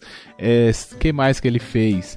É, criou uma empresa multimilionária que depois virou acionista da Apple. Sabe, o cara fez um milhão de coisas, mesmo sem saber, sabe? Foi pro Vietnã, é, mesmo sem saber é, quem eram aquelas pessoas que ele estava influenciando. Foi pro Vietnã. Cara, assim, Forrest Gump é o maior mentiroso da história. E pra mim esse filme é muito divertido. É mais um filme do Robert Zemeckis, né? Exato, isso que eu ia falar. Mais um filme, mais uma dobradinha. É, é, Spielberg. É, Spielberg. É, Tom Hanks e, e, e Zemeckis. E o Zemeckis ele é muito bom nisso que ele fez no filme, de, de que é isso que o Guilherme tava falando, a brincadeira que ele faz de inserir o personagem fictício do, do, do Forrest Gump na história real, né? Dos Estados Unidos. Coloca ele ali apertando a mão do, do, do, do presidente lá, que eu esqueci. Do, do, Ah, Kennedy, né? Nicholson, do, Nixon, do JFK. É, bota ele no, no programa de TV junto com o John Lennon e tudo aquilo realmente são cenas reais que ele pega e insere digitalmente. O, o Tom Hanks é muito legal, cara. Eu acho muito legal que, que eh, tem uma cena que eles estão lá numa passeata, cai uma mulher negra e ele vai lá e levanta a mulher. Acho que é uma mulher que ele levanta e todo mundo para e fica olhando. E pra ele é que assim, é a coisa mais normal do mundo, né? É, a sinopse aqui da, da internet fala que ele é um- uma pessoa com raciocínio lento. Né? Ele é um cara na dele, ele é um cara tranquilo, ele não é. Não, ele é, ele é dito. ele não é malandro, ele não tem a malandragem das ruas. Ah, mas é dito no filme que ele tem baixo QI. Sim, baixo QI, né? Mas a, a mãe dele, que é uma personagem sensacional, ela, ela não admite isso. Ela fala, nunca, deixe ninguém chamar você de idiota, nunca deixa ninguém te, te, te, te diminuir, você, você consegue fazer as coisas, e a mulher come o pão que o diabo amassou pro, pro moleque poder ter uma educação, pro moleque poder ser aceito na escola, e sabe, é, ela, cara, porra, sensacional, cara, que mãe. que mãe. E ela fala um negócio, né, de, né as pessoas me chamam de idiota. Você não é idiota. Idiota é quem faz idiotice, né? E você é uma pessoa normal como qualquer outra. Você é uma pessoa normal como qualquer outra. Porra, cara, é sensacional, cara. Que, que, que ator, A que vida ator, é cara. como uma caixa de bombom, né? É, você nunca sabe o que vai, o que vai encontrar. E, cara, que ator. E de novo, Gary Sinise no elenco, Tenente Dan. Cara, que personagem. Exatamente. Porra, que personagem foda é o Tenente Dan, cara. O bicho queria morrer na guerra, porque o pai dele morreu na guerra, o avô morreu na guerra, e tudo que ele queria era morrer na guerra também. Aí o Tom Hanks salva ele, ele fica puto. Cara, Mais uma vez, Que os, os dois amiguinhos cara. juntos, né? Muito legal. que maravilha, cara. Que personagem maneiro, Tenente Dan. Cara, é um dos meus personagens coadjuvantes, assim, mais legais que eu já vi, cara. Ele é muito bom, cara. Ele é muito bom, mas muito bom mesmo. Ainda tem a Robbie Wright fazendo a Jenny. Caraca, porra, cara, que filme maravilhoso. Que filme maravilhoso. Ah, Eu não sei, aí agora vem um momento complexo. Eu não sei dizer porque que eu não gosto desse filme, gente. Não sei. Eu não, Não, gosto você vai ter que dizer. Eu, A mas gente eu- vive- Mas tem eu não tem que dar sei. respostas. Olha, eu vou fazer. Olha, eu vou te atacar no Twitter, hein? Pode Olha atacar, só, eu sou, pode, sou perverso. pode me xingar muito no Twitter. eu vou fazer até uma pesquisa rápida é, pra ver se o meu palpite tá certo. Duas horas depois. A explicação. Esse filme, o- nesse filme, o Tom Hanks tirou o Oscar do Morgan Freeman por Um Sonho de Liberdade. Ok?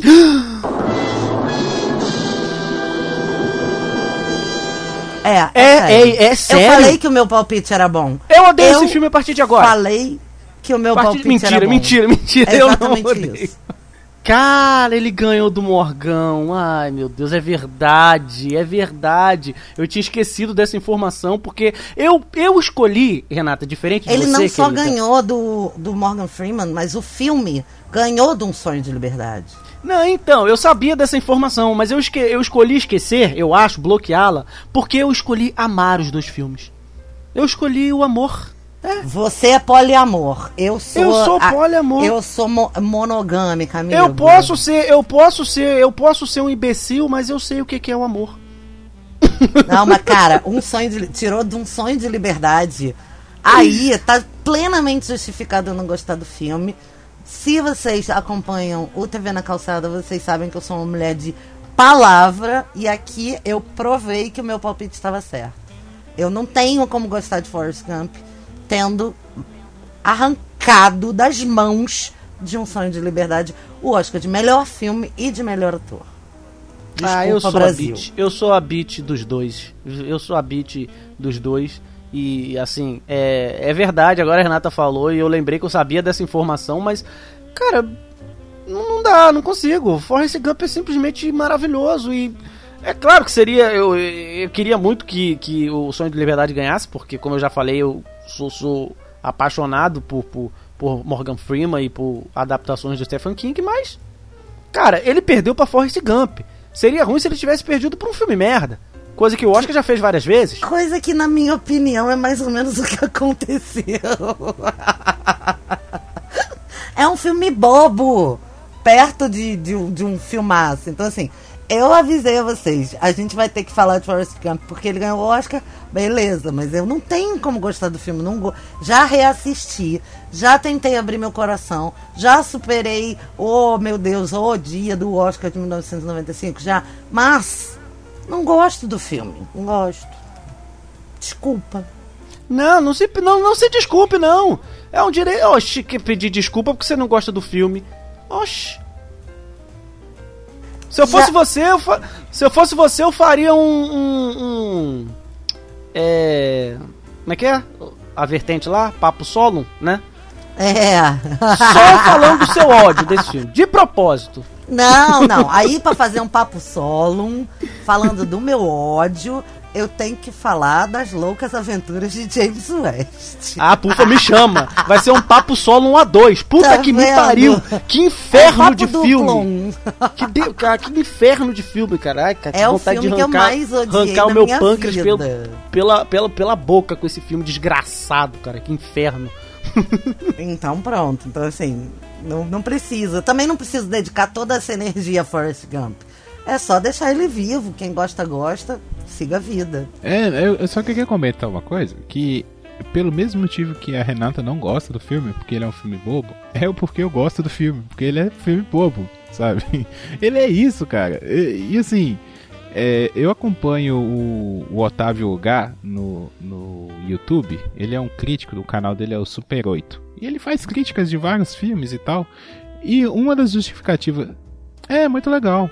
E uma das justificativas que ele dá às vezes pra falar que um filme não foi bom, que ele não gostou de um filme, é que o filme se propõe a ser mais do que deveria, sabe? Às vezes um filme é bom porque ele é o que ele deveria ser, sabe? Forrest Gump pra mim, ele é o que ele deveria ser. Esse filme bobo, esse filme de mentira, esse filme é tipo era uma vez em Hollywood, Bastardos Inglórios, sabe? É tipo, não tem muito mais do que ser do que isso, sabe? E, e assim, é, não tô justifi querendo justificar nada do que a Renata, a opinião dela é beleza, mas assim, às vezes esses prêmios, Oscar, Globo de Ouro, são bacanas, mas também eles estão querendo comparar às vezes coisas que não deveriam ser comparadas, sabe? Tipo, é a mesma coisa de você comparar é, goleiro com atacante. Qual é melhor? Hum, cara, um é goleiro, o outro é atacante, sabe? Não tem como comparar. Então, é válido, é válido, a gente assiste o Oscar, vem aqui, comenta e tal, mas são coisas diferentes, sabe? Pra mim, é, os filmes são bons e ponto, sabe? Ah, só um vai ser ganhador do Oscar. É, é, só um vai ser o ganhador do Oscar, mas não quer dizer que os outros são ruins, né? O, o segundo lugar não é ruim, é só foi não foi a preferência da, da crítica naquele ano. Então, pra mim, Forrest Gump é um filme muito legal. Eu gosto desse tipo de filme besta.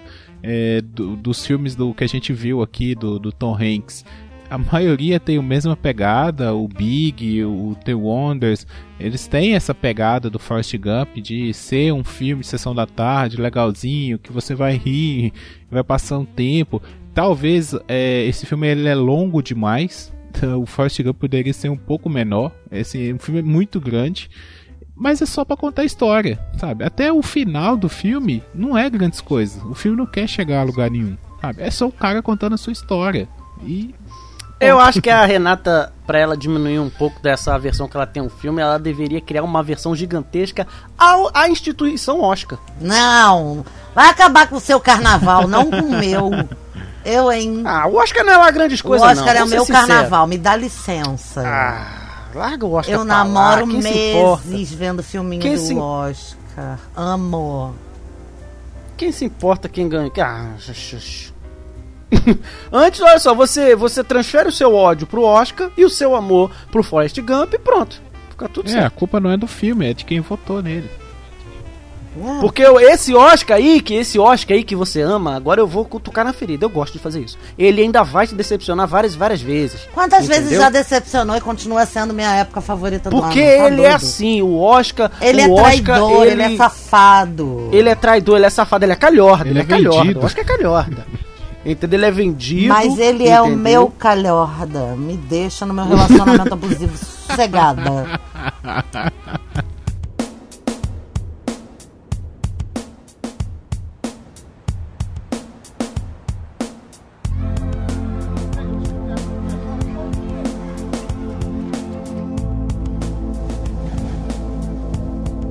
Vamos a Filadélfia. Uh, o filme conta a história de Andrew Beckett, um advogado homossexual que trabalha para uma prestigiosa firma em Filadélfia, na cidade de Filadélfia. Uh, quando fica impossível esconder dos colegas de trabalho o fato de que tem AIDS, Andrew é demitido. Ele contrata então Joe Miller, um advogado homofóbico, que nem é homofóbico, ele é mal informado, para levar seu caso ao tribunal. Esse é o, o primeiro Oscar, né, do, do, do, do, Tom Hanks. E que eu acho que é o Oscar que valeu. Eu trocaria o, o, o Oscar por Forrest Gump pelo Oscar do Náufrago, que ele não ganhou. Mas eu acho que é, é um filme que não tinha como ele não ganhar esse Oscar. Primeiro, pela performance física.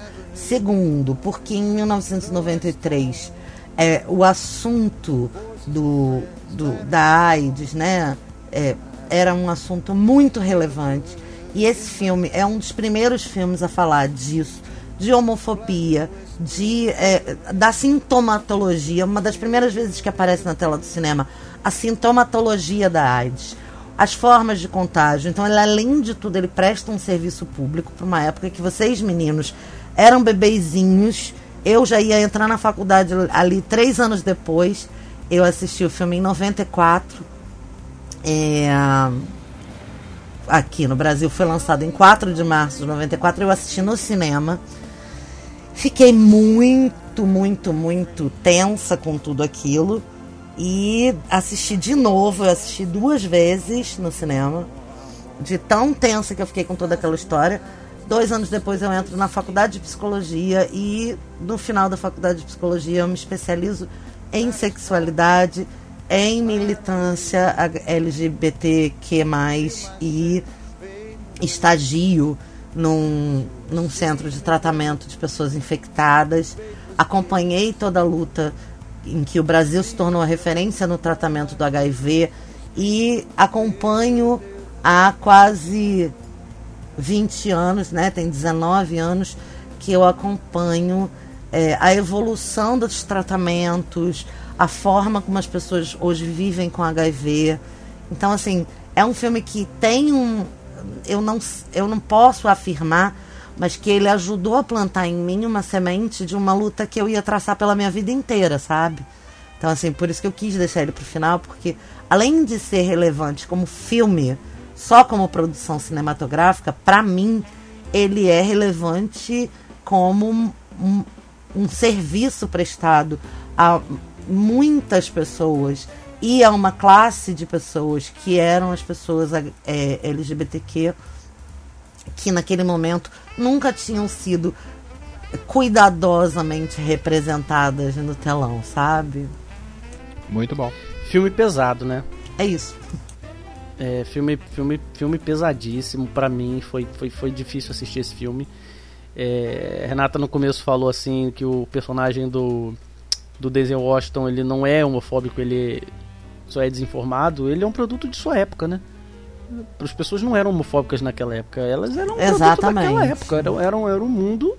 Cara, as pessoas é, é quando a, a, a que a Renata tava falou da AIDS e tal. A, o nome é síndrome de imunodeficiência, eu acho, foi isolado, que eles não sabiam no começo, eles não tinham noção Ainda que era, era aquilo. câncer gay no, naquele momento. Era câncer gay, cara. E as pessoas não sabiam, as pessoas achavam que pegava pelo toque, era um inferno, cara. É, e assim, e o filme ele ainda até pega um pouquinho leve nessa parte de mostrar o preconceito com Tom Hanks, porque era pior. Era pior. As pessoas achavam que se você tocasse num gay, você automaticamente tá, ia morrer e pegou AIDS e sei lá, e era um inferno. E é um filme pesadíssimo, cara. O filme ele já começa com, com a, a música do, do Bruce Springsteen, né? Da, nas ruas de Filadélfia Isso. e tal. E a música é, é, é- é- retrata bem, né? Que fala de uma pessoa que tá andando sozinha, que tá machucada, né? é, é, que está definhando, né? Tem todo esse tem toda essa, essa simbologia, todo essa, esse, esse, esse espelhamento com o filme, porque o, o personagem do Tom Hanks no filme ele tem o apoio da família e quem não teve, a maioria não tinha, cara, a maioria era botada pra fora de casa, velho. Porra, botado pra fora de casa e a pessoa ia, ia viver aquele restinho de vida que tinha, porque era um restinho, era uma sentença de morte. Você contraiu a AIDS, você vai morrer, não tem jeito, não tinha escapatória, né? Não é igual hoje. E a pessoa às vezes ia, ia viver esse resto de vida dela na merda, sozinho, sem família. Cara, porra, que olha, que, que Não, e tem pesado, um- cara, uma que- outra representatividade que eu acho super incrível, que é o Antônio Bandeiras faz um- o companheiro do Tom Hanks. E é também a primeira vez que a gente vê no cinema dois homens se beijando, dois homens sendo afetuosos um com o outro e tal. Então, assim, eu acho que o filme trouxe muitas, muitas primeiras vezes, sabe? Muitas coisas aconteceram pela primeira vez com esse filme, né? E, e- e é isso que me, me, me deixa encantada. O Filadélfia, muito. Só pra falar antes do Gui entrar, foi o único filme da nossa lista que eu nunca tinha visto.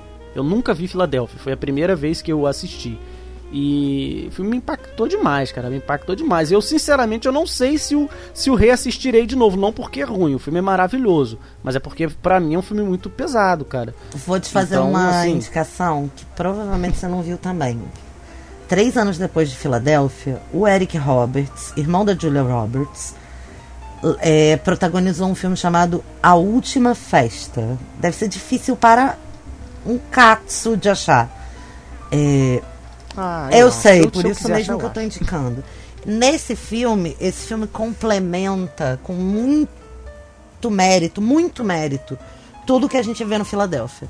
É um filme sobre um homem vivendo com AIDS, quando ele é diag- diagnosticado terminal, né? Que quando a doença evolui mesmo para pneumonia, que depois vai para o sarcoma de Kaposi, depois perda de visão, etc, etc, que todas as coisas que o Filadélfia já fala, no Última Festa, o Eric Roberts é esse cara Ele é um cara super amargurado porque ele perdeu um relacionamento que o cara não estava infectado. E ele decide cometer suicídio numa festa para se despedir pra fami da família. Olha, é espetacular, espetacular. É, Nossa, é muito pesado, muito, mas é muito bonito o filme, muito. Tomar um porre, tomar um porre. Eu recomendo, recomendo. Recomendo um uísque bem brabo, que é, porra, o filme é sensacional, sensacional. É, eu gostei muito do É, filme. vai até lá, Gui, vai lá, Vocês estão comentando aí, né, de outros filmes. Me fez lembrar o Clube de Compras de Dallas, que o Jared Leto ganhou o Oscar. Acho que como melhor ator, melhor ator coadjuvante, não sei. Também é, é nessa temática também. É que- só que coadjuvante. no caso ele é um. E o, o também Matthew, Matthew McConaughey ganhou de melhor ator lembro, ou não? cara. Não lembro. Eu, sei- eu lembro por causa do Jared Leto. Acho É, que ganhou, hein? Que foi o que levou ele a fazer o Coringa depois, né? Por causa da performance dele. Mas voltando ao Philadelphia. Cara, adorei o filme. É muito bom, assim. Filme pesado, dramático. É uma pena que a gente vê, né? Vocês comentaram sobre o personagem do Denzel Washington. Que ali ele é desinformado, né? Mas hoje em dia a gente vê muita gente ainda reproduzindo as mesmas atitudes, né? Aquela, aquelas ideias fechadas que, pô, o filme é dos anos 80, né? Que o filme passa? Anos 80. Pois é, 96. e nós estamos aí É, 40 isso. anos depois ainda reproduzindo as mesmas coisas.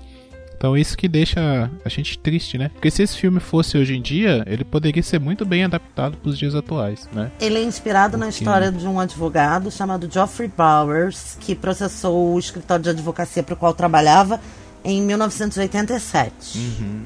Pois é. É assim, sobre o Tom Hanks, pô, maravilhoso de novo.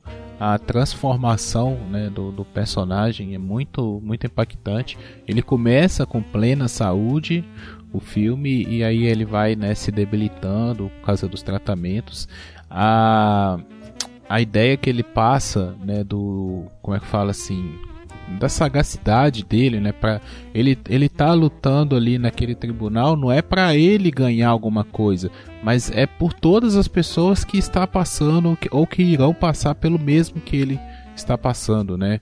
Então ele não tá lut- você a princípio pode ser ah, o cara quer ganhar a indenização da empresa, mas não é só isso, porque é, ele sabe que ele vai morrer, sabe? Ele, já tem essa ideia, mas ele quer deixar um legado, né? Ele quer deixar um precedente, ele então essa luta do personagem é muito, muito legal, sabe? A história é muito bem construída, você acredita no, no Tom Hanks, sabe? A cena dele com o Denzel Washington na logo depois da festa fantasia, que aí tem aquela ópera, poxa, aquela cena é tão, tão forte, sabe? Então, e assim, é ali que o, o personagem do, do Denzel Washington começa a entender o cara, sabe? Ele começa a, a, a ver que, pô, esse cara é igual eu, sabe? Ele é gente também.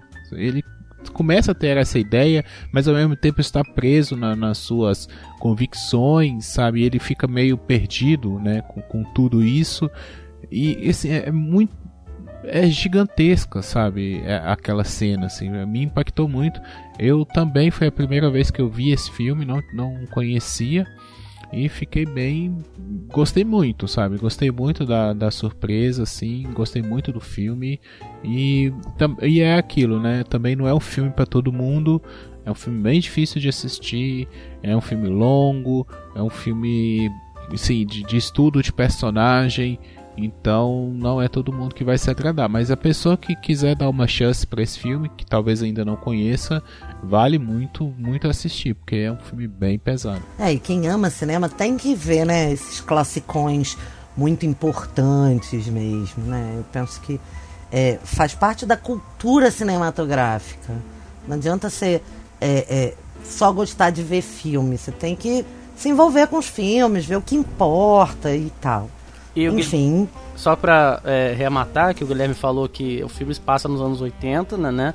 Tudo que a gente falou, como era tratado tanto a AIDS quanto os homossexuais, e hoje você ainda vê pessoas com o mesmo tipo de pensamento, né? E, e você ainda tem, eu não vou conseguir passar sem falar, pessoas em posição de poder disseminando esse tipo de ideia. Pronto.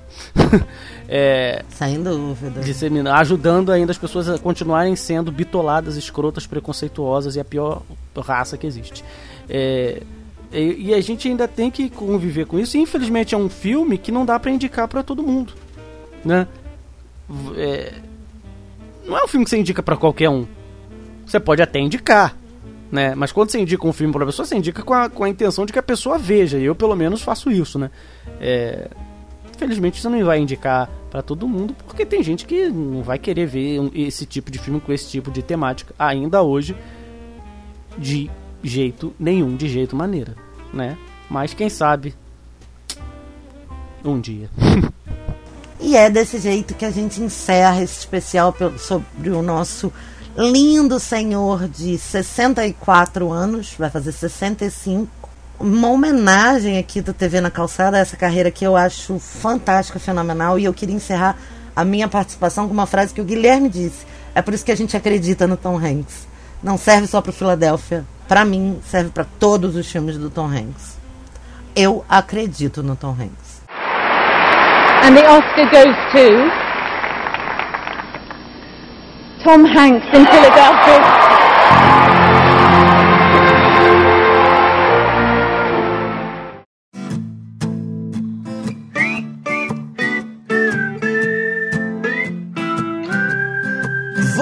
Fazer um chá com umas plantas ornamentais. Sentar nessa varanda na minha mente com os meus bonsais. Obrigada, querido ouvinte, por ter ficado conosco até agora. Deixe seu beijinho, seu comentário, curta, compartilha, compartilhe, faça o download, é, manda e-mail pra gente, procura a gente nas redes sociais, é Papo Calçada em todas as redes sociais.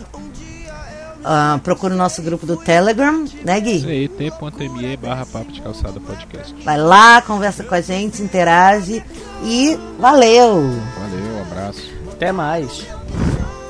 E ó, fiquem em casa, obedeçam a quarentena, maratonem o TV na calçada, assistam a todas as nossas indicações, porque a gente pode ser a sua melhor companhia no combate ao coronavírus.